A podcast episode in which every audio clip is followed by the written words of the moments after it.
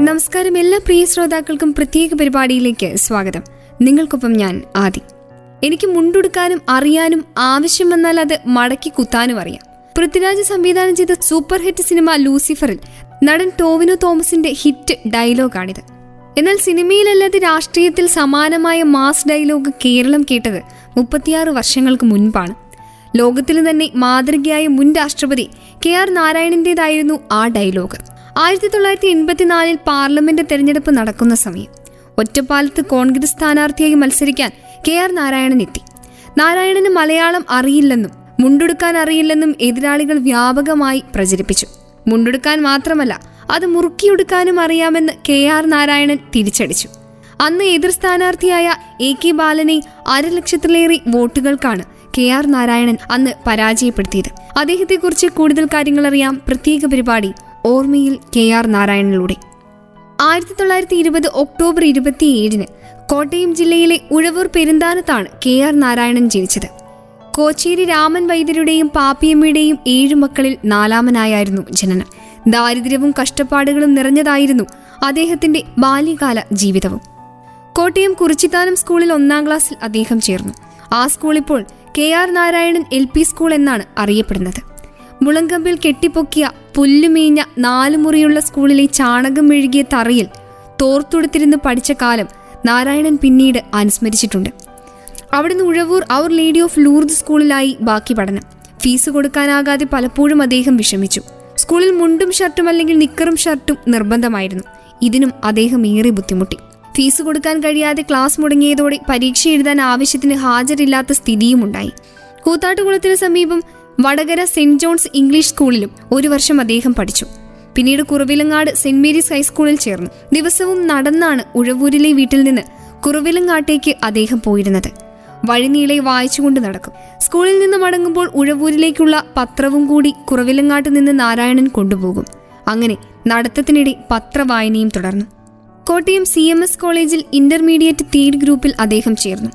സാമ്പത്തിക പ്രയാസങ്ങൾ അപ്പോഴും വിടാതെ കെ ആർ നാരായണനെ പിന്തുടർന്നു. ധരിക്കാൻ ആവശ്യത്തിന് വസ്ത്രങ്ങൾ അദ്ദേഹത്തിന് ഉണ്ടായിരുന്നില്ല ഇതിനിടെ സ്കോളർഷിപ്പ് കിട്ടിയത് ആശ്വാസമായി. ആയിരത്തി തൊള്ളായിരത്തി നാൽപ്പതിൽ തിരുവനന്തപുരം ആർട്സ് കോളേജിൽ ബി എ ഓണേഴ്സിന് ചേർന്നു.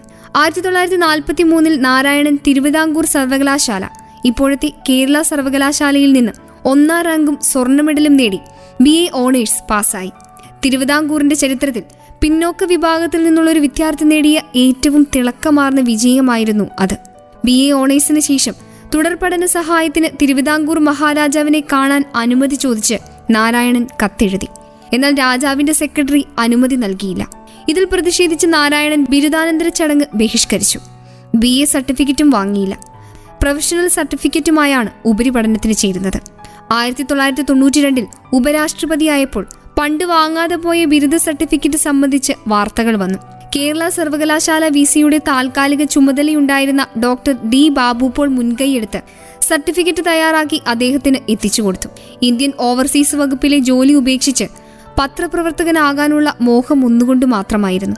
ആയിരത്തി തൊള്ളായിരത്തി നാൽപ്പത്തിനാല് ഏപ്രിലിൽ ബോംബെ മലബാർ ഹിൽസ് താമസിച്ചിരുന്ന മഹാത്മാഗാന്ധിയുമായി നാരായണൻ അഭിമുഖം നടത്തി. ടൈംസ് ഓഫ് ഇന്ത്യയ്ക്ക് വേണ്ടിയായിരുന്നു അത്. ആയിരത്തി തൊള്ളായിരത്തി നാൽപ്പത്തിയഞ്ചിൽ ലണ്ടൻ സ്കൂൾ ഓഫ് ഇക്കണോമിക്സിൽ അദ്ദേഹം ചേർന്നു. അവിടെ അധ്യാപകനായിരുന്ന ഹാരൾഡ് ജോസഫ് ലാസ്കിയുമായുള്ള കൂടിക്കാഴ്ച വഴിത്തിരിവായി. ബ്രിട്ടനിലെ ലേബർ പാർട്ടിയുടെ അധ്യക്ഷനും പരിഷ്കരണവാദിയുമായിരുന്നു ലാസ്കി. ഇന്ത്യയുടെ ആണവ ഗവേഷണ രംഗത്ത് അധികാരനായി മാറിയ ഡോക്ടർ രാജ രാമണ്ണ ലണ്ടനിൽ നാരായണന്റെ സുഹൃത്തായിരുന്നു. ഡോക്ടർ കെ എൻ രാജ് അന്ന് സ്കൂൾ ഓഫ് ഇക്കണോമിക്സിൽ വിദ്യാർത്ഥിയും. ആയിരത്തി തൊള്ളായിരത്തി നാൽപ്പത്തി എട്ടിൽ നാരായണൻ ലണ്ടൻ സ്കൂൾ ഓഫ് ഇക്കണോമിക്സിൽ നിന്ന് പൊളിറ്റിക്കൽ സയൻസിൽ ഒന്നാം ക്ലാസ്സോടെ ഓണേഴ്സ് ബിരുദം നേടി. ലണ്ടനിലെ പഠനം പൂർത്തിയാക്കി മടങ്ങുമ്പോൾ നാരായണന്റെ പക്കൽ ലാസ്കി ഒരു കത്ത് കൊടുത്തയച്ചു. പ്രധാനമന്ത്രി ജവഹർലാൽ നെഹ്റുവിനുള്ളതായിരുന്നു അത്. ഞാൻ പഠിപ്പിച്ച സമർത്ഥരായ വിദ്യാർത്ഥികളിൽ ഒരാളാണ് നാരായണൻ. സ്വതന്ത്ര ഇന്ത്യയ്ക്ക് അദ്ദേഹം വിലപ്പെട്ട ഒരാളായിരിക്കുമെന്നാണ് ലാസ്കി കുറിച്ചിരുന്നത്. ഡൽഹിയിലെത്തി പ്രധാനമന്ത്രിയെ കണ്ടതിനു ശേഷം തിരിഞ്ഞു നടക്കുമ്പോൾ ബയോഡേറ്റ എഴുതി ഏൽപ്പിക്കാൻ നെഹ്റു ആവശ്യപ്പെട്ടു. അങ്ങനെ ആയിരത്തി തൊള്ളായിരത്തി നാൽപ്പത്തി ഒമ്പതിൽ നാരായണൻ വിദേശകാര്യ സർവീസിൽ ചേർന്നു. ബർമയിൽ അതായത് ഇന്നത്തെ മ്യാൻമാറിൽ ഇന്ത്യൻ എംബസിയിൽ രണ്ടാം സെക്രട്ടറിയായാണ് വിദേശകാര്യ സർവീസിലെ ജോലി തുടങ്ങുന്നത്. ജപ്പാൻ തായ്ലൻഡ് തുർക്കി Australia U K Vietnam China U S എന്നീ രാജ്യങ്ങളിൽ സേവനമനുഷ്ഠിച്ചു കെ ആർ നാരായണൻ. ബർമയിൽ വെച്ചാണ് അദ്ദേഹം തന്റെ ജീവിത പങ്കാളിയെ കണ്ടെത്തിയത്. പിന്നീട് ഇന്ത്യൻ പൗരത്വം നേടിയ മാഡിന്റിന്റെ ഉഷ എന്ന പേര് സ്വീകരിച്ചത് നെഹ്റുവിന്റെ നിർദ്ദേശപ്രകാരമാണ്. രാജീവ് ഗാന്ധി മന്ത്രിസഭയിൽ ആസൂത്രണ സഹമന്ത്രിയായും വിദേശകാര്യ സഹമന്ത്രിയായും ശാസ്ത്ര സാങ്കേതിക വകുപ്പ് മന്ത്രിയുമായി അദ്ദേഹം പ്രവർത്തിച്ചു. ആയിരത്തി തൊള്ളായിരത്തി തൊണ്ണൂറ്റി രണ്ടിൽ ഉപരാഷ്ട്രപതിയായി. രാഷ്ട്രപതിയാക്കാനുള്ള കോൺഗ്രസ് തീരുമാനത്തെ ഇടതുകക്ഷികൾ പിന്തുണച്ചു. ബി ജെ പിയും അവസാന നിമിഷം അദ്ദേഹത്തെ പിന്തുണച്ചു. ആയിരത്തി തൊള്ളായിരത്തി തൊണ്ണൂറ്റിയേഴ് ജൂലൈ ഇരുപത്തി അഞ്ചിന് പത്താമത്തെ രാഷ്ട്രപതിയായി കെ ആർ നാരായണൻ ചുമതലയേറ്റു. രണ്ടായിരത്തി അഞ്ച് നവംബർ ഒമ്പതിന് എൺപത്തിയഞ്ചാം വയസ്സിലാണ് അദ്ദേഹം അന്തരിക്കുന്നത്. മലയാളിയായ ദളിതനായ ആദ്യ രാഷ്ട്രപതി കൂടിയായിരുന്നു കെ ആർ നാരായണൻ. ദാരിദ്ര്യത്തിലും കഷ്ടപ്പാടിലും നിന്ന് സ്വയം പ്രയത്നം കൊണ്ട് മാത്രം ഉയർന്നു വന്ന ഒരാൾ. ജീവിതം കൊണ്ട് ദരിദ്രനാണെങ്കിലും പ്രതിഭ കൊണ്ടും കഴിവുകൊണ്ടും ധനികനായിരുന്നു അദ്ദേഹം. കോട്ടയം ജില്ലയിലെ കുറവിലങ്ങാടിനടുത്ത് കുറിച്ചിത്താനം സർക്കാർ സ്കൂളിലായിരുന്നു പ്രൈമറി സ്കൂൾ വിദ്യാഭ്യാസം. തിരുവിതാംകൂറിന്റെ ചരിത്രത്തിൽ ആദ്യമായിട്ടായിരുന്നു ഒരു ഹരിജൻ യുവാവ് ബി എക്ക് റാങ്ക് നേടുന്നത്. റാങ്ക് നേടുന്ന വിദ്യാർത്ഥിക്ക് പറഞ്ഞു വച്ചിരുന്ന അധ്യാപക ജോലിക്ക് പകരം ദിവാൻ അദ്ദേഹത്തിന് വച്ചു നീട്ടിയത് ഗുമസ്തപ്പണി ഒരു ദളിതിന് അത് മതിയായിരുന്നു എന്നായിരുന്നു ദിവാന്റെ തീരുമാനം. പഠനത്തിൽ ഒന്നാമനായപ്പോഴും ജാതി ഒന്നുകൊണ്ട് മാത്രമാണ് കെ ആർ നാരായണന് അധ്യാപക ജോലി നേടാൻ കഴിയാതെ പോയത്. ഗുമസ്തപ്പണി സ്വീകരിച്ചില്ലെന്ന് മാത്രമല്ല ബിരുദദാന ചടങ്ങ് ബഹിഷ്കരിച്ച് അദ്ദേഹം തന്റെ പ്രതിഷേധം അറിയിക്കുകയും ചെയ്തു. അവാർഡ് ദാന ചടങ്ങിൽ ഒന്നാം റാങ്കുകാരന്റെ അഭാവം തിരിച്ചറിഞ്ഞ ശ്രീ ചിത്ര തിരുനാൾ മഹാരാജാവ് കാര്യം തിരക്കി. ദില്ലിയിൽ ജോലി തേടിപ്പോകാനാണ് ആഗ്രഹമെന്ന് തിരിച്ചറിഞ്ഞ മഹാരാജാവ് വായ്പയായി നൽകിയ അഞ്ഞൂറ് രൂപ കൊണ്ടാണ് അദ്ദേഹം യാത്ര തുടങ്ങുന്നത്. അന്ന് നിഷേധിച്ച ബിരുദം കേരള യൂണിവേഴ്സിറ്റിയിൽ നിന്നും അദ്ദേഹം സ്വീകരിച്ചത് അമ്പത് വർഷങ്ങൾക്ക് ശേഷമായിരുന്നു. കെ ആർ നാരായണന്റെ ചരമദിനം ആചരിക്കുന്ന ഈ ദിവസം പക്ഷേ മലയാളികൾ പോലും ഓർക്കാൻ മറക്കുന്നുണ്ട് എന്നത് വേദനാജനകമാണ്. രാജ്യത്തിന് കേരളം നൽകിയ ഈ അനുപമമായ വ്യക്തിത്വത്തെ ഇതുപോലെ മറന്നുപോയത് എന്തുകൊണ്ടായിരിക്കും? അദ്ദേഹത്തിന്റെ ഓർമ്മ ദിനങ്ങൾ ഇങ്ങനെ ഒതുങ്ങിപ്പോയത് എന്തുകൊണ്ടായിരിക്കും? കൃത്യമായ ജാതിബോധം പ്രവർത്തിക്കുന്നത് കൊണ്ട് തന്നെയാണ് കേരളം അദ്ദേഹത്തെ മറന്നുപോകുന്നതെന്നാണ് ദളിത് ചിന്തകനും എഴുത്തുകാരനുമായ സണ്ണിയം കപ്പിക്കാട് പണ്ട് പറഞ്ഞിട്ടുള്ളത്.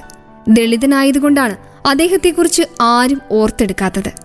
അറിയപ്പെടാത്ത നേതാക്കന്മാരെക്കുറിച്ച് അനുസ്മരണ യോഗങ്ങളും പത്രക്കുറിപ്പുകളും തയ്യാറാക്കി ആഘോഷിക്കുന്ന നാടാണ് നമ്മുടേത്. കടലും കടലാടിയും പോലെയുള്ള വ്യത്യാസമുണ്ട്.